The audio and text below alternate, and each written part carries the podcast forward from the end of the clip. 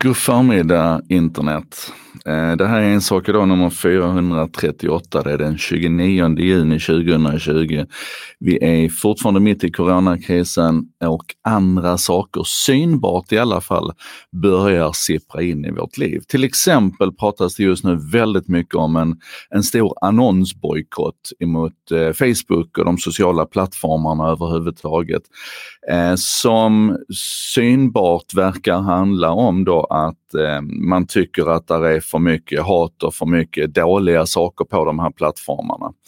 Eh, och det är många lager i det här. Det, är det, det första lagret är ju egentligen att de flesta varumärke och annonsörer här tar på sig en ganska stor överrock, kan man väl säga, när man säger att det här handlar om att man vill bekämpa hat och hot på de här plattformarna rent generellt, när det kanske i själva verket handlar om att man inte vill synas tillsammans med hat och hot i den man, man nu tycker att det finns. Alltså, redan från början så skaver det här lite grann. Men det finns två element som, som jag tycker gör det här ännu mer anmärkningsvärt och, och märkligt egentligen, att man inte tittar lite djupare på detta. Och det, det första är att även om det här liksom låter vällovligt och fint rent generellt, så tror jag vi ska ha i åminne att Coca-Cola till exempel, som det nu har blivit en massa halabaloo om då, att de bojkottar Facebook. Redan den första maj så gick de ut och sa och varnade alla sina annonspartners att redan liksom i april gick man ut och sa, det här är en artikel ifrån mig, men redan tidigt i april så gick man ut och sa att until further notice we're putting commercial advertising for Coca-Cola and all our brands on hold. Och det här beslutet som man tog alltså redan i april att hålla tillbaka all sin annonsering, det hade ingenting med, med hat och hot att göra eller ens med sociala medier att göra, utan det hade att göra med att marknaden har ju störtdykt här under coronakrisen, och då ska vi ha klart för oss att vi fortfarande mitt uppe i coronakrisen. Så att min, inte helt originella men väldigt, väldigt cyniska förklaring till det som vi ser Coca-Cola, Unilever, Starbucks och alla de här gör nu, det är någon slags försök till att, att tvätta rent det faktum att man ändå hade tänkt sig att dra undan all annonsering under den här perioden. Helt enkelt för att det är helt värdelöst att annonsera mitt i coronakrisen. Det finns inga, det finns inga stora evenemang. Det finns, alltså det finns, de allra flesta Starbucks har fortfarande stängt dessutom. Alltså det är så här.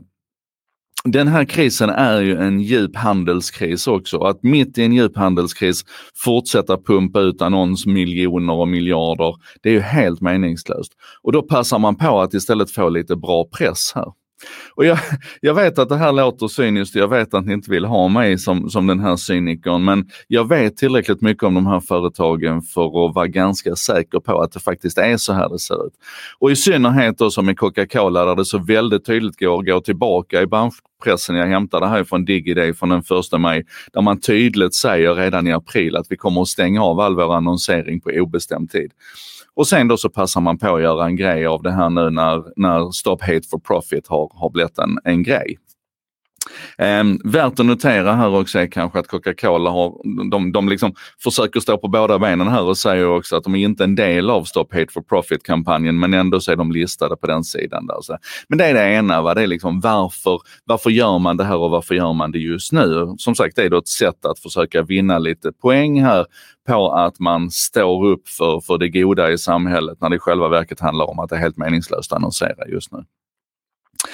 Um, och den andra grejen då, det är ju det här att, att i hela den här rörelsen, Stop Hate for Profit-rörelsen, och i många av de uttalanden som kommer ifrån från eh, Starbucks och Unilever och Coca-Cola och, och även de mer, ska man säga, traditionellt värdegrundsbaserade varumärkena som, som eh, eh, Ben and Jerry's och, och Patagonia och så vidare, så handlar det väldigt mycket om att man tycker att, att Facebook inte tar det här problemet på allvar. Man Om, om vi tar Facebook som ett exempel, eller att sociala medier inte tar det här problemet på allvar. Och, och väldigt mycket hamnar ju då liksom i, i spotlighten runt, runt Trump och, och, och så.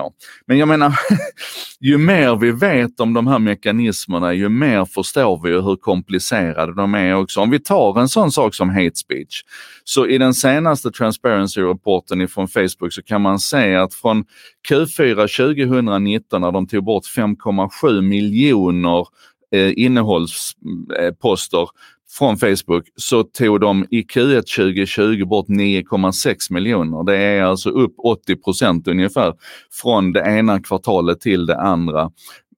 Så visst tusan är man på det här. Alltså i något så här större aggregerat perspektiv så vill jag påstå att de sociala plattformarna idag lägger ett oerhört arbete och enormt stora resurser på att försöka hålla inom citationstecken rent och fint på, på plattformarna. Men det är ju ett otroligt besvärligt arbete. Dels för att det är så lätt att, att plocka de här enstaka körspärren, alltså när saker och ting går fel på plattformen. Vi ser inte de tio miljoner pusselbitar de plockar bort, utan vi ser den, den, den, den tio miljonte inte pusselbiten som, som som är problematisk, och så sätter vi allt sökarljus på den. Och det är klart att vi kan använda de här pusselbitarna för att föra diskussioner och så vidare, men att, att döma ut plattformarnas arbete på grundval av anekdotisk bevisning, det är inte okej. Okay.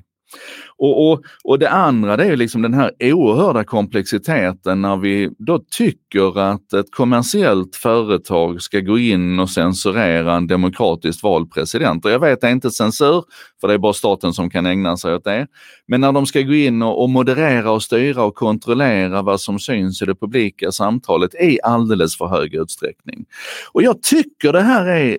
Alltså jag, ju mer man gräver i den här problematiken, ju mer förstår man hur komplex den är, och ju mindre benägen blir jag att tycka att det är speciellt konstruktivt att gå ut och säga liksom Stop Hate for Profit. Jag menar, lyssna på Mark Zuckerberg till exempel. Han har alla pengar han någonsin kan önska sig. Ekonomi är ingen drivkraft för honom längre. Facebooks vinst är tryggad, och det finns liksom ingen...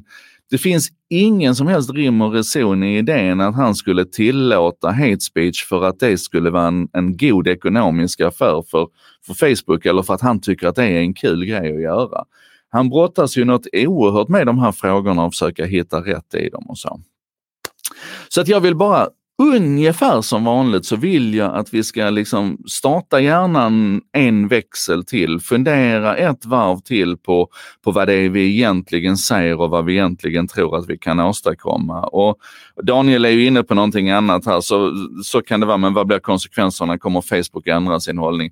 Jag vet inte. Det vi vet är ju till exempel att sex procent av, Facebook-inkomst, sex procent av Facebooks annonsinkomster kommer ifrån de hundra största annonsörerna, alltså de som är igång och, och, och processar här nu och driver kampanjer och så vidare.